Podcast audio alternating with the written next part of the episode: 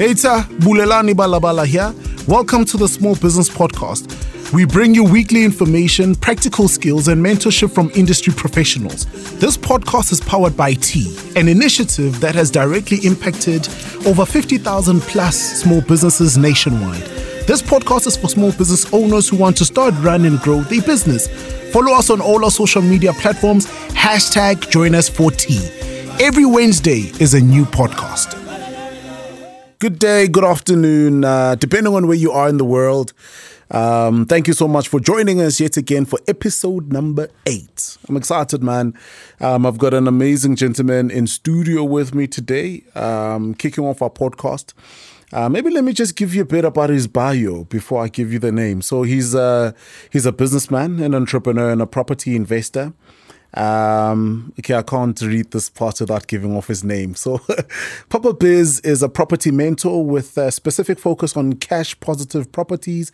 He's also the co founder of PNH Boutique and PNH Home. Um, eh, which is an amazing boutique. I mean, I was I was, I was watching one of the interviews with uh, I think it was it was uh, not top billing, but afternoon afternoon, Afternoon express, Express. afternoon express Okay. um and there was very nice insights that i picked up from there and i think just to follow up on the sort of bio He's a multi award winning entrepreneur. Has also been mentioned as a Mail and Guardian 200, top 200 um, young individuals in 2019. Um, so, this gentleman is an all rounder, mentor, property. Um, so, ladies and gentlemen, let's give him a round of applause as we welcome him to the show. Papa Biz, how are you, sir? I'm, I'm, I'm, I'm good. I'm happy to be here. Thanks for having me. Yeah, thank you. Um, I think uh, an informal informal intro on my side is Papa my Papa. Yeah, that's fine. if that's what you want to say. Papa man, you know you've been you've been an entrepreneur who's done exceptionally well. I think we've had some chats, you know, in and around what you've been able to build and what you've been able to achieve. And I think just talking around, you know, what you were able to build, you know, in with the boutique in itself, it's something very exceptional because you sort of look at other sort of um, modern day traditional wear um, boutiques or shops that are out there. It's sort of treated as not necessarily a serious business. Um, someone does two outfits there. They sort of hang the stuff, and I mean, I looked at when I was watching the when I was watching the interview. You know how the store was branded. I had never seen a physical store, but Oh, wow, look at that. How how the store was branded, right? From that sort of black and white patterns on the on the wall, um, sort of emulated the actual patterns. What sort of process did you sort of undertake in building up, in in working on that particular venture, the boutique? Wow. so uh, that that's quite a loaded question because look, uh, myself, I mean, my my background is uh, I obviously grew up uh, in South Africa uh, since when did we come here from? '88. So I'm, I'm originally from Ghana. So so my parents uh, brought me here, and what I'd actually studied was um, actuarial science. So my background is actually um, um, as somebody who had studied actuarial science at the Pretoria University, and and I'd worked within corporate for quite some time. I was actually in banking uh, for for quite um, a, a significant period. So uh, the the whole notion just to you know have the boutique and have multiple uh, boutiques was our actual goal was simply because you know you know my wife and I we sat down I think it was in uh, 2010 when we got married yeah we got married 2010 and we just thought you know we should actually be trying something uh, different for ourselves while we're both uh, working corporate um, so so what you'd see manifesting in t- terms of the store and, and, and, and the look and feel was uh, basically a representation of, of ourselves uh, the type of experience that we'd want if uh, you know we had an special occasion that, that uh, we ha- had to go to, and and you know th- that's where the, the whole look and feel uh, for it actually came from. I mean, as someone who's a professional, right, coming from the banking sector, something you know that would largely be considered as very structured. Um, how was how was going? How was sort of setting your foot in sort of this entrepreneurial abyss? Because I think for the most part, you'd find that entrepreneurship is chaos. I think one gentleman says it's it's well organized chaos. Yeah, no, I, I'm, I'm glad you, you mentioned that. I, I think I remember the the, the first uh, few months once I was a full time entrepreneur. Uh, I remember experiencing uh, the truth of the statement, which is that once you're a full time entrepreneur, you're finally able to sleep like a baby. Yeah. which means you wake up every three hours crying.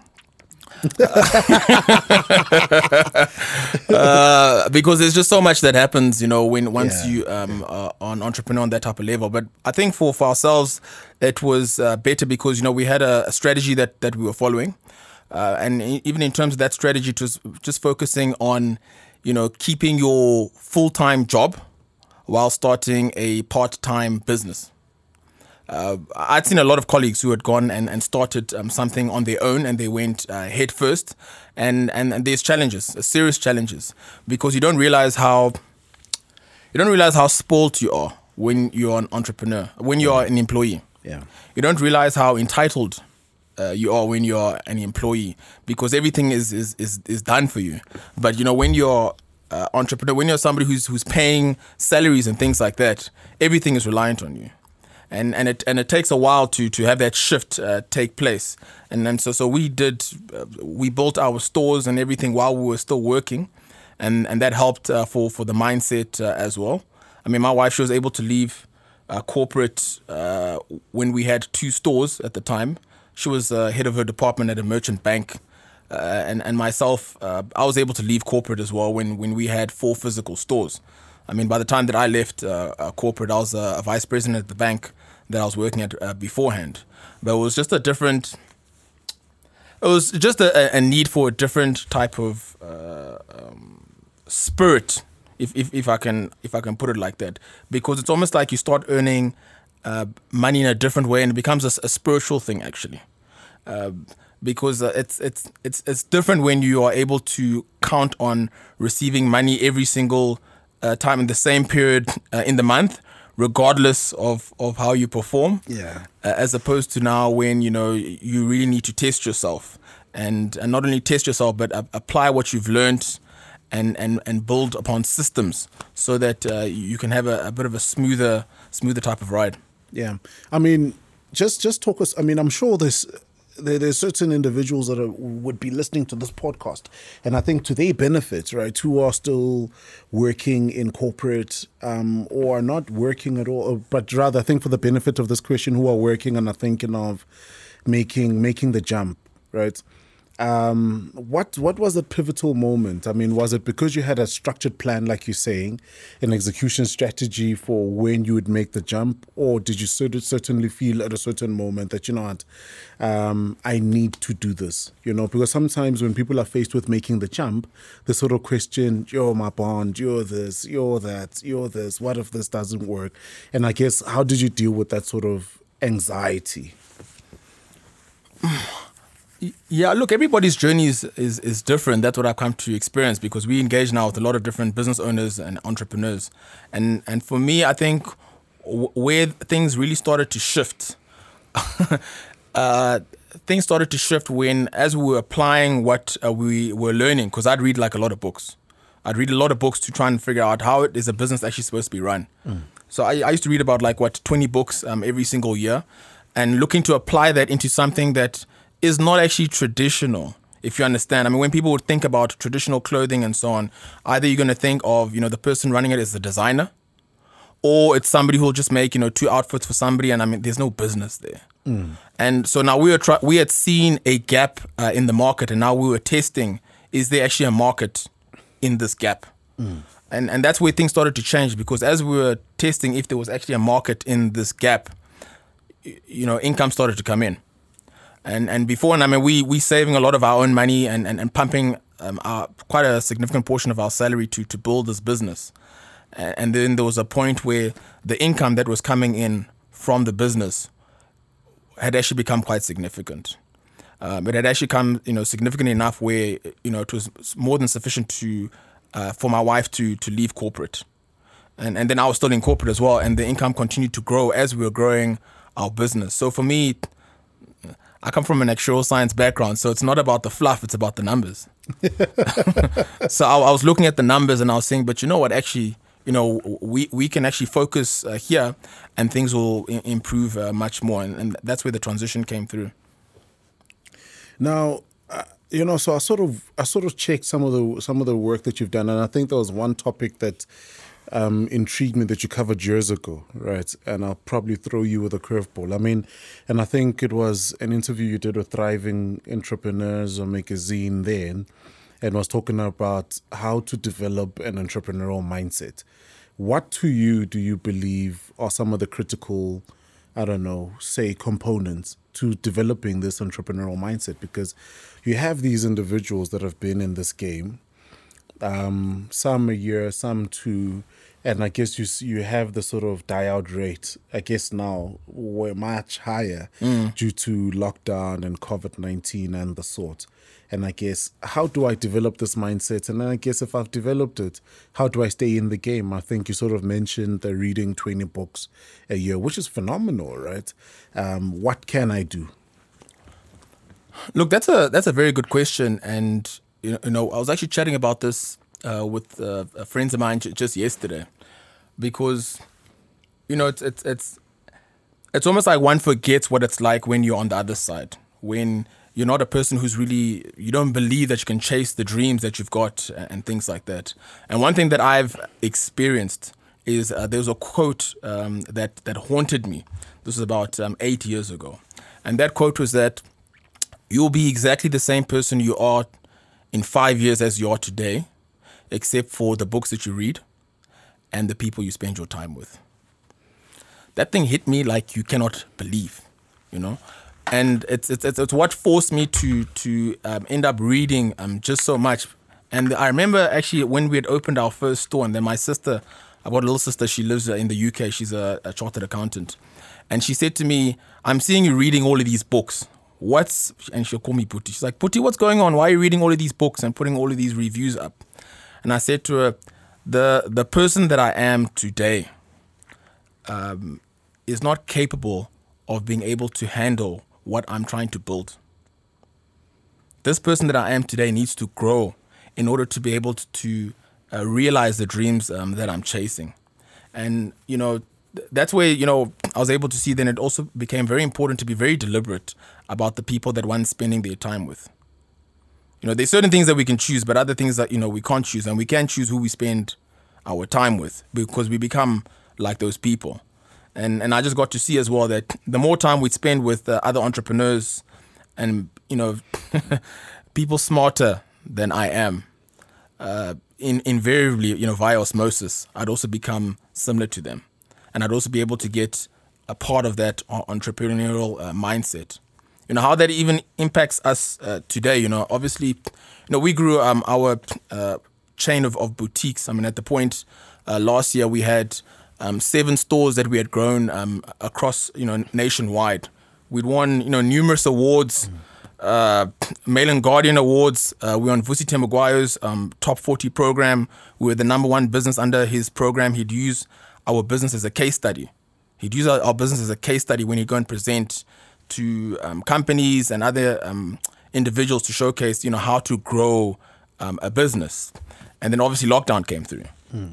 Now lockdown, I mean, that completely decimated um, our business, and it's also many many entrepreneurs. I mean, it's it's not just ourselves, and it was an extremely traumatic and, and a painful period uh, to go through when you see something that you've developed.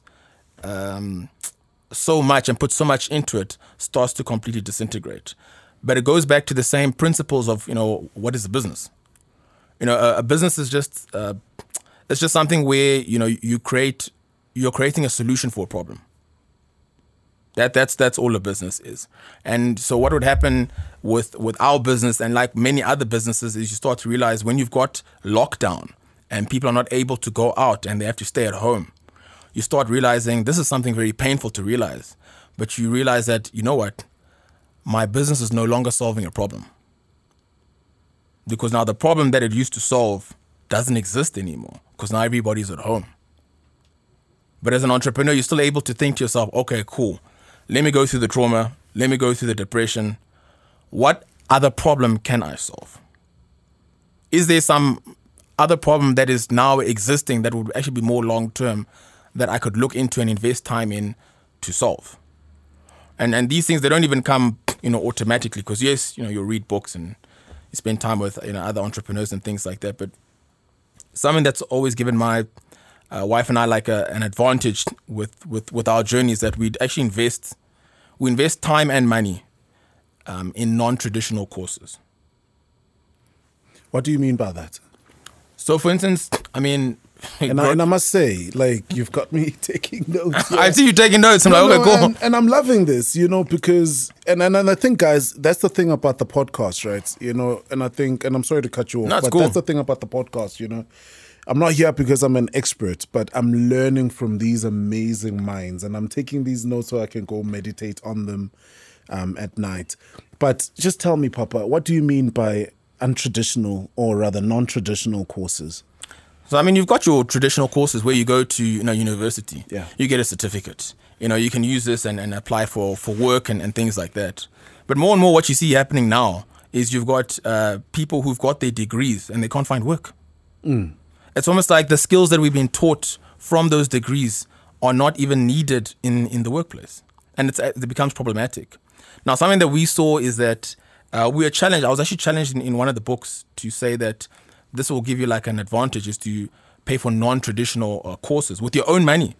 I, I, don't need to go and ask the bank to pay for this uh, course for me, uh, and and that's what we did some some years back. I remember we we invested uh, money and uh, took a course around marketing. It was specifically around uh, Facebook marketing for business.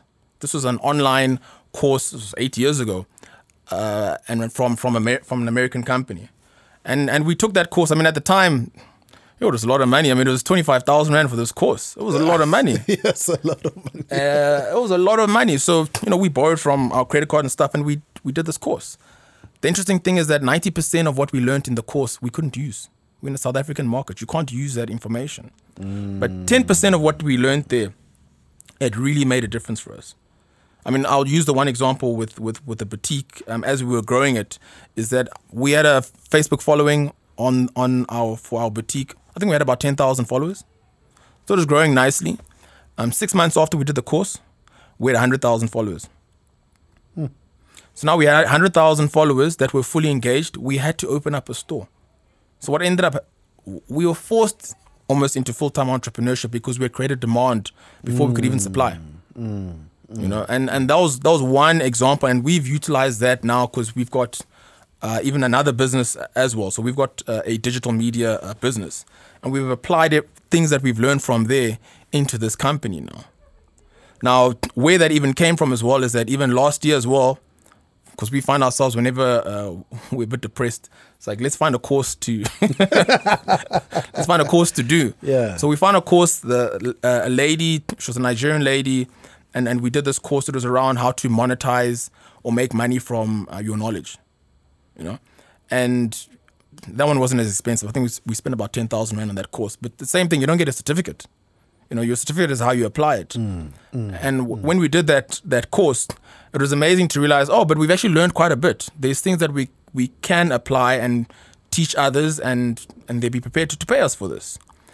And it's amazing that investment from from last year, we've been able to utilize that and help uh, many many uh, entrepreneurs, and that's actually how it birthed. Funny enough, a completely completely different business that we started at the beginning of the year where you know we've got you know we've got different clients, but like proper proper individuals, um, celebrated individuals, where you know we engage with them and we help them monetize on their knowledge, help them make money from what they already know. I mean, I know you had my wife here before, and so she goes into far more detail mm. uh, around it. But all of these things that comes from, like I keep saying, non-traditional courses. You don't get a certificate. Yeah, yeah. You know but what you learn you actually now begin to apply.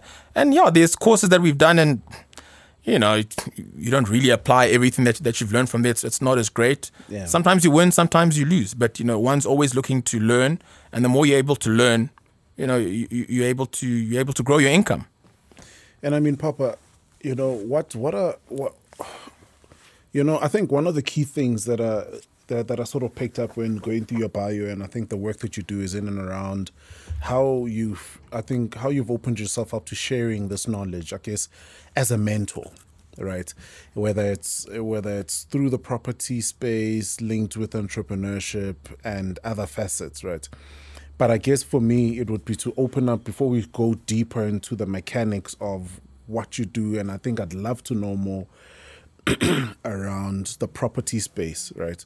It would be to say what what were your, some some of your early inspirations or even your current inspirations that you know that keep you going, um, that have kept you in the game, right? Because I think entrepreneurship in and itself is very difficult, and I think what I found myself is that even though I'm in the midst of a thousand people, I still feel alone. Yeah. Right? yeah. And what has kept you inspired or you know in the game? Look, I think uh, it's not to be too uh, philosophical. I mean, myself, I'm like I keep saying, I come from a mathematical uh, background, but but something that has meant uh, the most to me is that uh, when I was in corporate, and I know many people, this is the experience. I mean, it is serious work that that we're doing. It consumes it consumes my time, my thought for a significant period of the day, and I just didn't have time to really pay attention and invest time in to understand different ways to make money.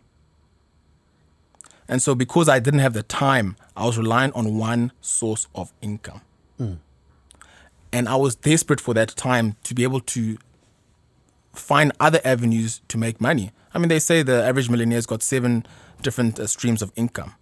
And what I'd find is that when I was finally able to move into a full time entrepreneurship, I had more time to invest in myself to understand the different uh, ways uh, to make money. And I mean, one of the main things, I mean, you'll even find is that I even got to understand that the purpose of business is not just to make money, the purpose of business is to purchase property. Mm. You know, because if you're not purchasing property, then you know you're not really creating wealth. As we've seen with these lockdowns and COVID, business can go severely up and down despite all your plans. Yeah. But property, that will actually stand uh, through the test of time. I mean, I've learned uh, something recently. It took me uh, 12 months to learn this, and I never would have learned this in, in corporate. But I've, I've learned, and I even taught about it in, in one of my uh, uh, one, one of my Instagram lives. I taught about it, but then I applied it myself, where I was able, without my without utilizing um, lots of income or, or huge amounts of capital, I was able now, and I've applied that for, for myself and, and for my family to earn income from property that I don't own. Mm. You know, and it took me like 12 months to really understand, you know, how to do this correctly. But once I was able to do it and then it was working, I sat and I thought, you know, the, the, the, the, peace of mind that you've gotten from, from learning something new that you can apply for yourself. Mm. Mm. I mean, how much is that worth? And I never would have learned that. I just wouldn't have had the time. Yeah. But I mean, is this so? I think in one of the one of the things I sort of wanted to probe you on. So you're a property mentor with a specific focus on cash positive properties. Now, for someone like me who doesn't know what is that, please unpack that for us, because I kind of pick up traces of of it in what you just mentioned now, but maybe just take us through that. No, that's fine. I, look, I, I think because you know I go on, um, especially social media as Papa Biz, because yes, I talk a lot of uh, about property, but I have this entrepreneurial and business um, mindset. So I try and add the two as, as, as I talk through. And the reason that I focus specifically on on cash flow positive uh, properties is that uh, when I was just getting new in, into property, I was told, okay, cool, this is something that you must participate in. And all the agents and everybody I knew said, okay, cool, so this is what you can purchase. And then in three or five years' time, you know, then you'll start earning uh, income from this place. So every single month, you know, when you have the rent and you minus all the costs uh, that you've got, you're actually going to be in a negative um, cash flow position every mm. single month. Mm. And I thought, oh, okay, but everybody's telling me to do this, so I guess is that the only way to do this?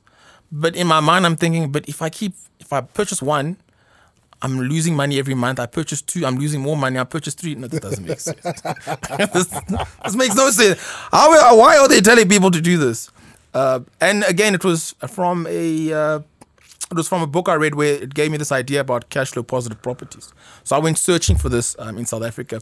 I, I got a mentor, and, and and he actually directed me to uh, to an opportunity. This must have been six uh, six seven years ago. To uh, there was a building that was selling quite a, a few apartments and I, and I went and I and I viewed uh, this building. And what was interesting about viewing that building is uh, when my mentor presented the opportunity, it was to a room full of about 100 people. And the, the, the room was mixed. It was different people, was, uh, black, Indian, white, it was different people. Now, when we went to go and view the building, well, there were about 10 of us. And I remember viewing the building and I was looking around at everybody else who had come to view the building. And I was thinking, why am I the only black person here?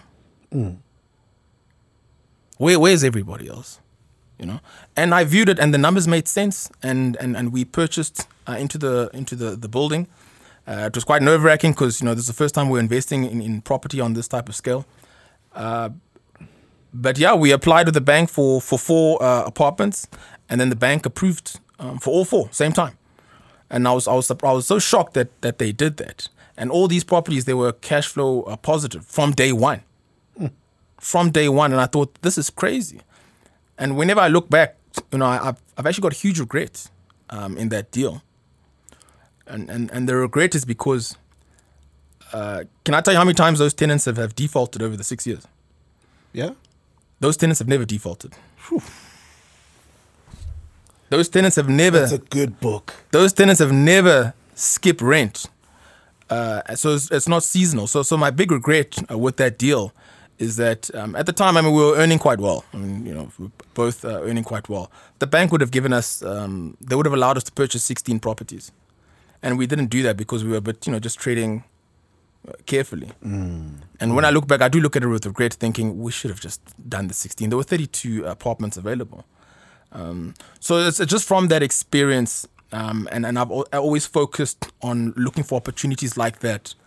You know, I'd end up having different people asking me, "How do I do this? How do I do what you're doing?" And that's how the mentorship uh, part came through. Um, then I'd structure it and uh, continuously engage, especially young professionals. That not only is property important, but it but it has to be cash flow positive.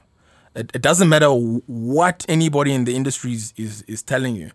If if you're rich, cool, then go and buy a place and, and wait for it to become um, positive in like three or five years' time. Wait for the capital to to appreciate. Wait for the property value to, to go up. If you're not rich, stay away from that. what are you doing? Now, Papa Man, before I get deeper into the property sort of conversation, I wanna I wanna dabble on something here. So here you are, you've got these boutiques, right? Multiple boutiques. And guys, we're having a broad conversation here, but it, it will all make sense.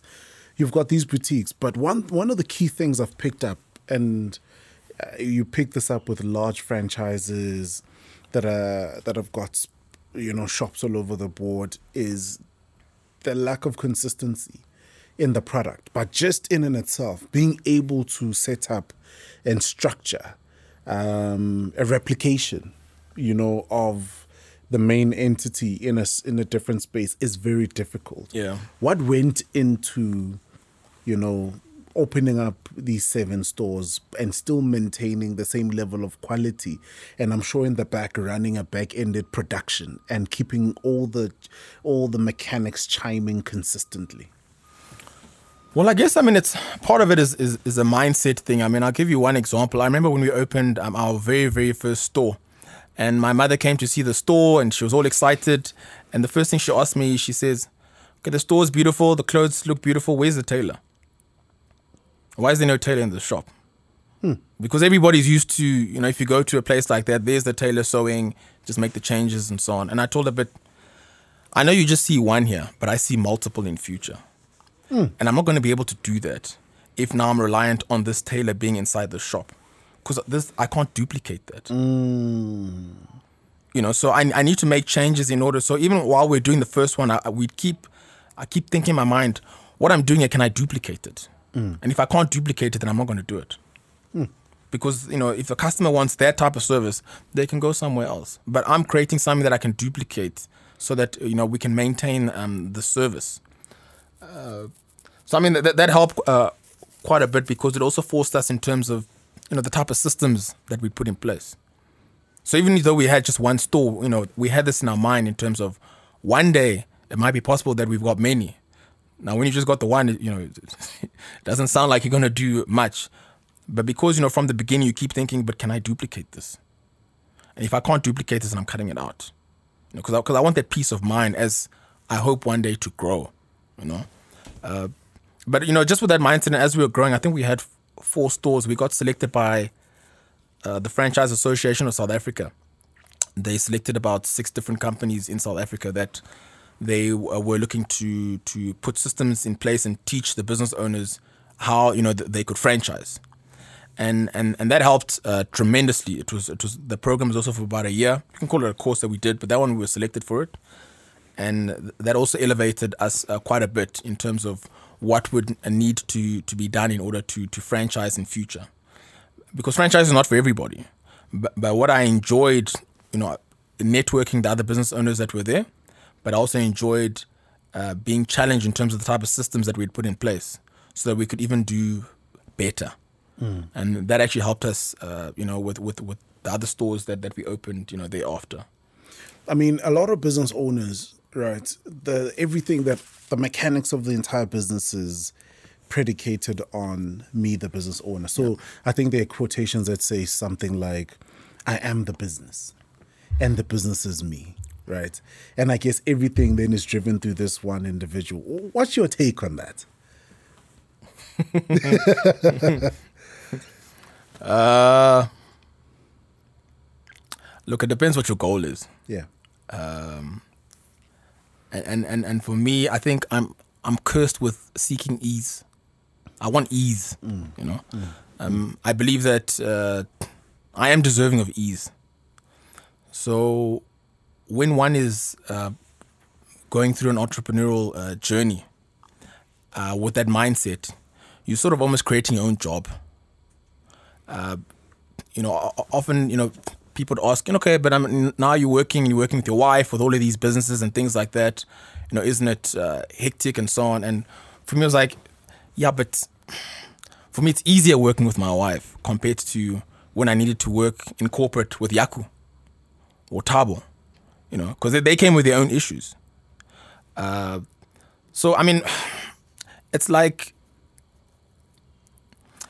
it's like if I if with whatever I'm doing, if I don't know how to, to build it as as we're doing it, to to have uh, my time freed up, then either I need to go and speak to another entrepreneur, I need to read another book, or I need to go and take a course, because for me, I'm not trying to set up a prison.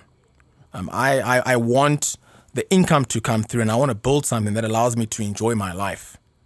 Um, and and th- that's why you know, for me, I mean, you can as we engage as well is that I've seen even with with the new business that that we've built, my whole focus as it's been going is I've seen other individuals do you know provide digital media services. I've I've seen that you know maybe they've got one or two clients,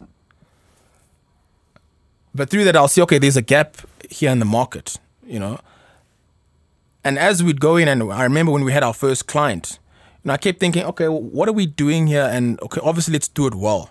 And when the second client w- came through, like, the whole time in my mind, I'm thinking, okay, I don't want this to stop with two clients.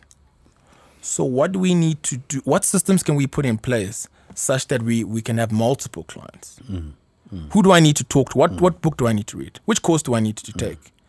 Because I don't want to stop with two. And, and, and the more I'd, I'd, I'd learn and, and, and apply that in our business, it, it lifted the business. We're able to find clients who are even prepared to pay more compared to what uh, happened even um, at the beginning. You know, we're able to get people onto our team that were able to fit into the system. So I mean, even now you've we, you know we've got people in our team where you know the, the one lady she's in um, Durban, uh, there's another one she's in uh, West Africa, and another one she's in um, Asia. So as we talk and we engage, you know, with our clients, you know, we're wanting to apply best practices, not only in South Africa but globally. Uh, Do you get do Yeah, you get what I mean? yeah. And we're able to provide quality services to them consistently uh, while still growing and adding more clients as we go along. So it's almost like it's strange because now it's an online business, but we're applying all the lessons that we learned as we grew the boutique. And the boutique was a business where people would look at it and think, I don't see that's interesting as a business because mm. that's mm. something where you know somebody just sews one or two things, but it, it goes far more deeper than that because you're learning business skills that you can apply elsewhere, and it goes back to what I spoke about before. These are things that you learn, and you never really learn this while you, while you're in corporate, relying on a single income. Wow. Now, Papa, you know, I think in what you're talking about now, so linking the boutique and the growth of the boutique, sort of talking about the digital company, I think one of the key sort of notes that sort of pops out for me is, you know, how you spend a large corp- a large sum of money in a particular year getting this um, online Facebook sort of training and then growing the following to a crazy number, which originally in your sector, in that sort of boutique sector, um, they wouldn't do that. They'd focus on different markets. And I see you leveraging the power of social media um, in, in, in being able to convert those sort of likes and followings into actual revenue. And you're also being able to utilize it now through the digital um, business that you've now set up. How important, because a lot of business owners sort of, every time we sort of think of social media, I guess linking it with marketing, we sort of put it on the back burner. And nah, it's not an important budget because it's spending money on fluff. You know, how important is it for us to really leverage? Because, you know, I think what you'd normally see across the board is I'd go on there and all I do is I put up a picture of our product and move away. Mm. You know, is that is that leveraging? You know, no.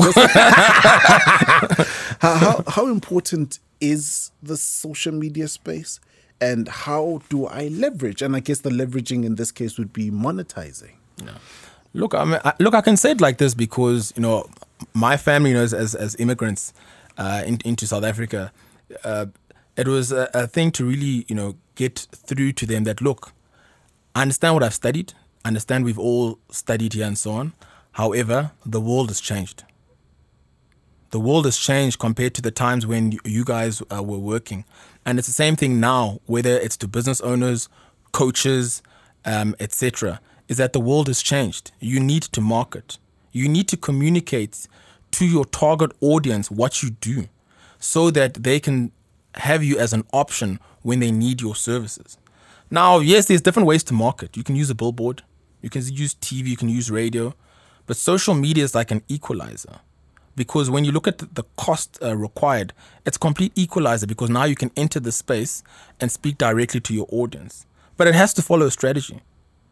It has to follow a specific strategy. And when specific strategies are followed, you really are able to tap into audiences that want what you are offering.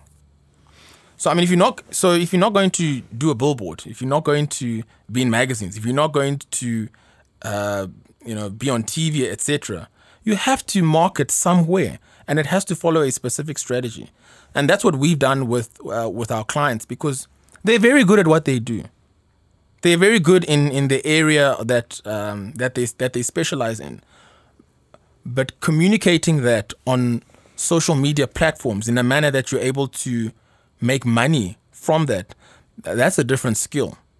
And, you know, even for myself, I've come to realize that there are many points in time where I need to pay somebody who understands a specific area that I don't so that I can succeed in that specific area as well.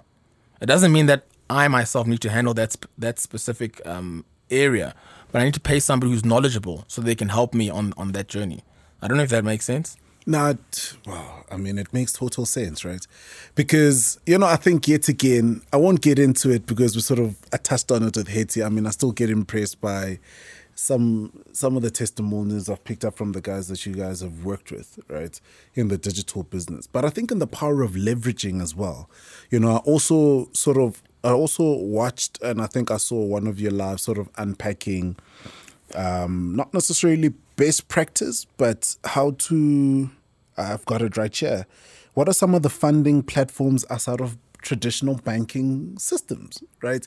And I guess in you, you know you can never talk about entrepreneurship, I guess property as well, um, investment without talking about how what are what are what are the funding mechanisms that are out there for one to raise capital because I guess as an entrepreneur or as individual sometimes we get stuck on I need to go to the bank. If the bank says no, that's the end of the whole entire thing.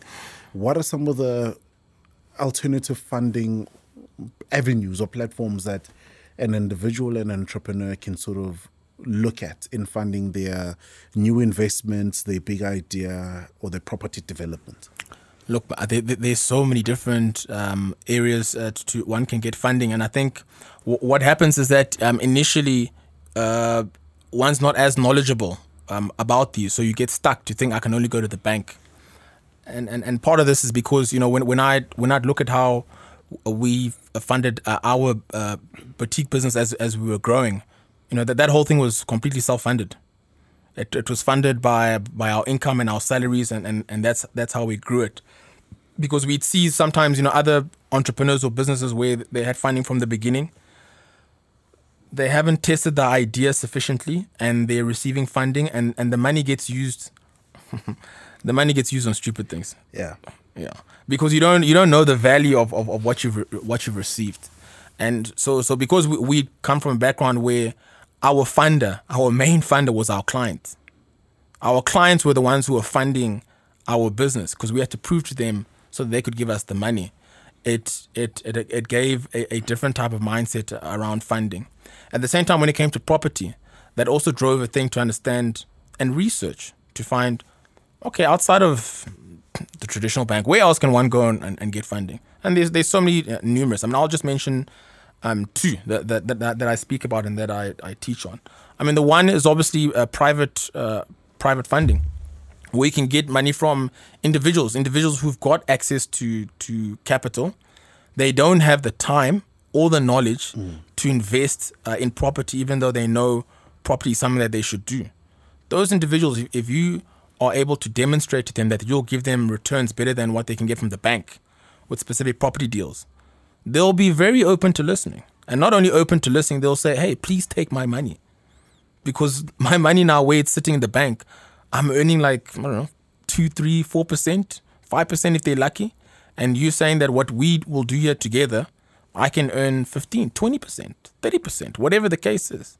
So you show them that opportunity and, and, and they're prepared to get involved.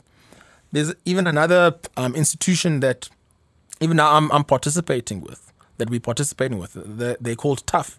I'd never heard of them before. Mm. I'd never heard of them uh, before until uh, last year, where they partner up with uh, investors to to uh, develop um, properties within the um, the CBDs, within the CBDs within you know Johannesburg, uh, Pretoria, etc. within South Africa where you'd find your traditional banks perhaps they're not prepared to invest in those areas because they've got an over exaggerated view of risk. uh, they're, they're prepared to come into those spaces and, and, and, partner with you. And, and their deposit requirements are not, are not excessive, their, their terms are, are quite friendly, and they're also prepared to help those who are first time investors. Sure. They're prepared to help those who are first time investors in those spaces, tough TUHF. And only once I, I learned about them and I researched about them as well, I'd drive through the, the city centers. And you know what I'd find? They've got their billboards all over the place saying this building done by TUHF, this building done by mm. TUHF. But because you were unaware about it before and like you you wouldn't it know. over your head. Uh, and then you approach them and say, How can I participate with this? And they, these are requirements. Go find a building that makes sense uh, if it can be converted, then then let's talk. Uh, and and and so where and that's why you know it's almost like as as a property mentor, as as you mentor others, you're also teaching yourself. Yeah, yeah, yeah. And that's the same thing with every type of mentorship, and you, and you're you are learning more and and more. And and, I, and yeah, yeah. Sorry to cut you off. That's cool. And I think for me, you know, I think what you're mentioning now is such a such a very very powerful thing, right? But you know, sometimes when we sort of think of owning properties, we sort of, I don't know. I don't know if we sort of think, you know, it's for other people, but not necessarily for us. We don't necessarily consider it as um, a cash generating sort of platform. And when you sort of mentor these individuals that you'd mentor, and I think into identifying cash positive properties. What are some of the misconceptions that you've sort of picked up, either with them as mentees or just people out there? Because I think I then, for the longest personally, have thought, ah, property, you know, now I'll just get a house one day and live in it, right? And make my money from other things. Yeah. No, so so some of the simple uh, misconceptions you'd find, you know, is for instance that I can only make property I can only make money through a property that's fully paid off. So I need like lots of money in order to participate with property. And that's that's completely not true. That's not how the majority of, of investors make money with, with property. Some of the other misconceptions would relate to, you know, where am I going to find a tenant for, for a place or that, you know, tenants don't pay. So I'm going to something that's completely risky. And, that's also not true. What, um, what I find is that what is risky is, is in not getting knowledge to get past the things that you might think have risk. Because when you educate yourself, you're able to understand that this is this is managed risk. There are ways to manage uh, the concerns that are out there with with whether it's property or business, whatever. Because you get educated and realize this is the way that I can go around um, uh, these matters. Because they like even like with the tenants, there's so many different platforms that that um, assist, you know, one to to manage uh, tenants, so that uh, you don't end up with a place where you know you're not earning income uh, from it. Um, you know, some of the other uh, misconceptions, of course, is that you know, it, it, it takes a, a, very, very long time before one can earn money through through property, which it doesn't have to be the case. It depends on what, um, it depends on the, the, type of opportunities you're able to find. And, you know, trust me, I mean, if you're able to find uh, good opportunities and you understand what is a good opportunity, you know, the money will come. And I mean, if I if I'm someone who's got ambitions of sort of going into the space, what what what what does the I don't know what does the mentorship program look like? Because I think that in and itself, I found that to be very enticing because you rarely find such. I guess also the hook was for me with a specific focus because normally across the board it's across the board you talk about this and that what does the program sort of cover and who does it cater for okay no so so my program and and, and who it caters for i mean it caters for um, um, individuals who obviously, of course, they, they want to make money through through property. Uh, they want to build um, a legacy. And you know what I'll look in there is uh, specifically around what are their goals, what are their aspirations, why are they interested in property? Because when I can understand those motivations, I know you know where to direct them. Okay. We'll also look into what are the different types of strategies that one can follow within property. There's many different strategies, and you don't have to take um, all of them. Uh, you, you, can take those that speak specifically uh, to your goals. Um, we also look at you know how to identify cash flow positive properties. What does it look like? So that now when I'm driving around, I know if an agent shows me this type of place, I can immediately say this is specifically not what I'm looking for. I don't want to waste my time here. I'm looking for this. Then they also know how they can help you as well. Um, we'll look at you know even just how to assess the numbers because the numbers are, are, are, are the key. I remember hearing, you know, years ago, people talk, oh, the numbers, the numbers, the numbers. What does that mean? It's, and it would be so frustrating. But it's simple numbers. It's simple numbers that when you understand them, you know very, very quickly this is something I'm prepared to be interested in, or this is something I'm not prepared to be uh, interested in. Um, and at the same time, we'll also do a um, a walkthrough. We do a walkthrough to look at, you know, even some um, places that I've got uh, in my own uh, portfolio and some of my other uh, clients that I assist um, as well. So they're able to see, okay, not only is this theoretical, but this is also practical. This is practical. Mm. This is how I identified. Mm. These are the other things that I need to look out for. It's not just theory that I'm talking about. Um, and thereafter, it's, it's, it's for the individuals to, to practice what they've learned. They're not going to get a certificate your certificate isn't applying what you've learned. and I like that. You know, you know, and I like that. You're right because I think what you what you were sort of saying in and around the experiences that you have, the certificate would be how and how you apply it, right? And I guess how you apply it would then bring in the revenue. And I mean, how important just is that? Because do you have people in the mentorship program who sort of come on and I mean, they sort of dilly dally and they don't apply. Because I, I, w- I would understand in a service based business, you'd have people who are like, oh, but this, you promised me PR and no one's coming and no one's catching, but the people themselves are not putting in the effort. Yeah. Look, that that's one of the interesting parts uh, when it comes to uh, mentorship. It's uh, just understanding, even emotionally, um, for yourself that, and, and I'll say this to, to the to the group when I'm talking with different people is that statistically, only 30% of you are going to apply what I'm teaching you. I'll give you the knowledge, I'll, I'll direct, I'll show, but only 30% will apply. So, this message, as I'm communicating what is required to be done, I'm actually only speaking to a small portion who are actually going to take this information and utilize it for the, to improve themselves and their lives. And you've got to be comfortable with that. Uh, in in the beginning, it's it's frustrating, man. It's like, listen, but I mean, we spoke about this. Why aren't you? I mean, this isn't that complicated. Yeah. Uh, but then you need to get comfortable emotionally to say, you know what? Okay, this is what's going to happen. Yeah. So that's why you know even just just outside of property, I mean, what what we've done now with our with our digital media uh, businesses, you know, we help um, we we help coaches, property coaches.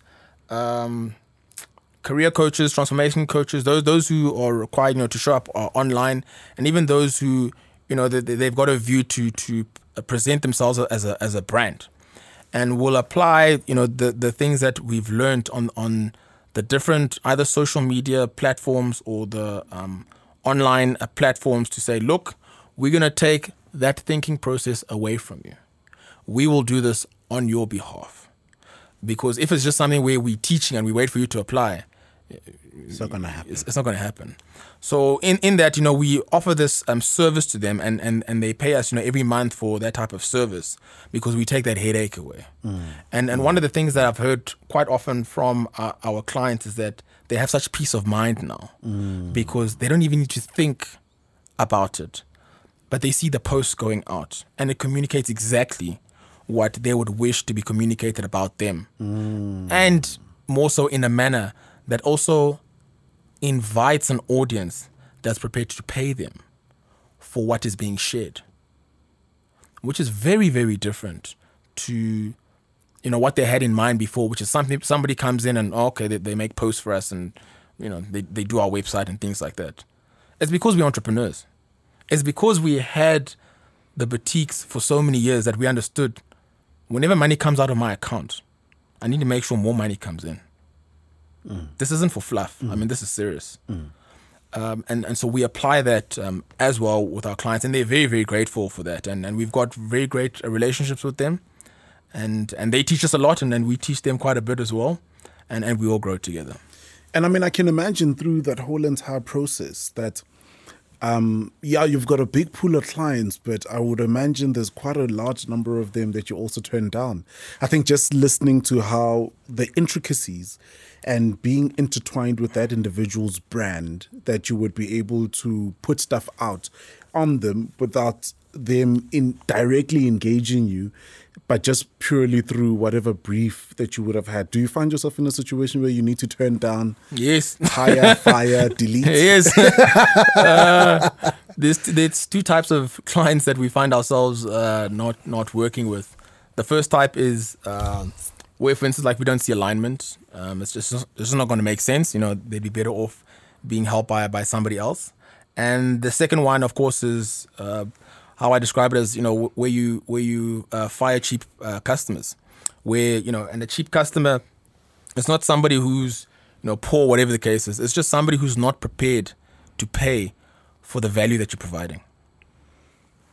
You know, we learned that intricately um, in our uh, boutique business where you know you'd you'd have clients that that are very very demanding, very demanding with what they want, but they're not prepared to pay for the value that you're providing to them. And it's such a simple thing where you know you need to be able to be comfortable enough to say, you know what, it's okay. We don't have to work together. Mm. Whatever you've paid here, actually, mm. rather mm. take your money mm. because you're not prepared to pay for what I'm bringing to the table. Mm. Mm. And that's a universal thing where, you know, especially as black entrepreneurs, we really struggle with. Yeah, we do. It's something that we struggle with to be able to say, I'm firing you. We don't need to work together. There are other people who might offer a similar service or a different type of service. Go there and trouble them because I want ease. I want ease of mind with income that's coming through to me. What you're paying for, actually, it's it's sort of you know a small portion in terms of what I receive in total. But I'm thinking about you so much because of the, the the so-called demands that you that you that you want, but you're not prepared to pay for that as well. So rather go somewhere else. So that's where we find like the two types of um, individuals that, that that we that we don't participate with. And I mean, I can't definitely can't totally can't let you go without engaging you on numbers, right? pricing because I think quite a large quite quite a large number of us as entrepreneurs I think have a problem with pricing. Yeah. I think I think number one with co- costing the actual product item. I think number two, standing for it, right? And I think being able to clearly advocate for it when you when you're faced with a client who says, "Well, I don't think I think you're expensive, you know, and being able to stand for it because I think intrinsically I, I link that up to being able to fire a client because in the prospect of making, I guess, way less than what you would ordinarily make, you then sit there and think, well, money is money at the end of the day. Is money really money? And, you know, how do I sort of, rather, I think my question is, is money really money number one? Number two how did you get to the point where with the boutique with the um, digital agency get to a point where you say well our fee is 10000 and that is the fee and this is the value against the fee. And we'd love to accommodate you but the value is far greater than the fee. Yeah, look, it's a, it's it's a difficult thing, uh, but but it's important. You know, if if you're not in that space and you, you're uncomfortable, to you know really um, engage other entrepreneurs or people within your industry to understand you know the pricing. I mean, I, I remember, you know, we've got the advantage because we've gone through this uh, with our with our boutiques. Is you know, I I remember where oh, our pricing was so cheap. our pricing was so cheap and but the thing is that our target market our target audience were you know people like ourselves that were prepared to pay um, for convenience they were prepared to pay you know where somebody would respect the money that they are bringing to the table such that if they've ordered something or if they come to purchase something they, they can find what they're looking for in different sizes and, and things like that and and for that I you know over time I realized but what we offering is it's it's we price it too cheap. Mm. We need to price it higher. Mm. Mm. And you test. It's it's it's champion challenge. You you test as you increase your price to see what is the point that actually makes sense for my target market, my target audience. And and the thing that uh, I've- seen over time as well is that when one is stuck like that, even like with our digital digital um, agency compared to where we started before, sometimes it's important actually just to increase the price. Increase the price. Increase the price because there afterwards, as you engage a client, even a new client, you yourself are forced to give value for what they're going to be paying for. just see that's that's that's powerful. Because now, if if you if you have a, a, a service as an example where somebody's going to be paying, uh, you know, call it like 10, 15,000 rand a month, but you know you only charging them two thousand rand a month, do you know what happens? You start resenting them, and you don't give them the value that you know that even that they're paying for, and then you lose a lot of clients that way. So it's important sometimes to just just increase the price. You will become better yourself. And your clients will give you the feedback that hey man what you're bringing me is like wow. So now when a new client new potential client is interested and they want you to go back you know that i can't do that because then i'm going to be giving you less value. I can't do that for myself. I can't do that for my brand and and you don't deserve that either so if you can't meet us um, at this point that's also okay you're not a bad person i'm, I'm I'm not a bad person this is what we're offering and some will say no many will say yes if you say no it's fine move on just work the numbers Now, Papa, wow, you you sure? I'm blown away. I'm blown away. I'm blown away. Now, a lot of entrepreneurs, I guess, I'll speak to two. The, there's the group that was been forced through COVID nineteen to shut down their businesses or locked down. Um, they are the ones who've just been holding on to this business for years, but they're holding on to death. In your view, when is the best time or is there even such a thing as the best time to let go because i think I, I saw it with one of my businesses i mean i held on for dear life i should have let go long ago but i held on unnecessarily you know i guess due to sentiment and the sort but i guess for someone who has been frustrated by covid and is still holding on is it still worth it to hold on or must one i guess through adaptability and assuming agility you know throw caution to the wind. Uh, that that that's a difficult one because it's it's actually very very personal. Um, because you know with with any business that that one uh, develops, it's actually it, it's like your child. You know, you devote like a lot of attention to it. You feed it, you invest in it, yeah. um, and things like that. And it's strange because uh, you know I've also had to like learn things that I was would have found very very uncomfortable before because you know my background's from actuarial science, but it was almost like you know one actually has to go through the trauma. You have to go through the depression. You have to go through the feelings that you know what this is not working out like I had hoped. And there's a point then where you marry that with the numbers, and then you start looking at the future, and only once you've almost grieved the loss of this, are you then able to look at the numbers and cut ties if you have to cut ties. Uh, you know, one, one, one thing that, that I've seen is that uh, business has changed. Business has changed completely compared to how it used to be beforehand. But it's still the same in terms of, at the core, is that what problem am I solving? And does that problem still exist? If the problem still exists uh, for your business or it will still continue to exist, then there's a fighting chance. Give it, give it your all. Give it your all. But if you look in the mirror and you look at your specific type of business and realize that problem actually doesn't exist anymore. If you realize that that problem doesn't exist anymore that I'm solving for, well, you're going to need to cut ties. Yeah, that Yeah, man. Um, you know, it's, yeah, you, you you stirred you stirred me up, and uh, yeah, it really happens. But thank you. You know, I, I learned so much. Uh, I want to go on. this man, what's this out of here? Ladies and gentlemen, our amazing producer, Serge. There we go. Engineer, everything is kicking us out. That's the why, reason why this podcast um, is ending. And don't cut this part out, Serge. Keep this part in. I want them to know you. Man, wow Sure, a bowl of wisdom, like wow, a well of wisdom that everyone needs to drink out of. How do we get in touch with you? Let, let me not cut that out. We're also going to put it up when we put out the details, um, the write up on the podcast. But how do we get in touch with you? Well, you can get in touch with me on social media and run under Papa Biz, P A P A B I Z. Uh, I like to share a lot of uh, what I've learned um, and, and and just engage, you know, with with my audience and things like that. So yeah, that, that's the platform that uh, people can reach me. I'm predominantly on Facebook and Instagram. I'm not a, a Twitter person as much, and I don't understand TikTok yet, but it's coming. It's coming. um, so yeah, that, that's predominantly where one can can find me. Um, yeah, no, no, no, no. And then your final parting shots to an entrepreneur out there. Something that's a mantra, something that's in your heart, something that you've observed that you would love for them to know, and whatever. you know, I think something that's close to me, especially as a, a, a black entrepreneur, um, somebody who's had the privilege of, of studying um, at, at university and things like that, is that, you know, there, there, are many challenges that, that we face that, that often you find are quite unique and you wonder, why am I going through this?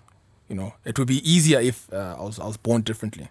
However, you know, what I keep close to me is that, you know, you, you truly will be the same person you are today um, in five years, expe- except for the people that you spend your time with and the books that you read. And those two things you do control. Let that, ladies and gentlemen, is Papa Biz. Check him out on all social media platform. I mean, episode eight. All hail. Thank you, thank you, thank you. Um, listen to all of our other podcasts and enjoy your business day and the year. That's it for today. If you like that podcast, show us some love and share it with your network. Once again, follow us on all of our social media platforms, hashtag join us for tea, and please subscribe to our YouTube channel. Shout out to Joe Public for making this possible. Remember, Sisonke Rikaufela and Foster Njengomzegezege.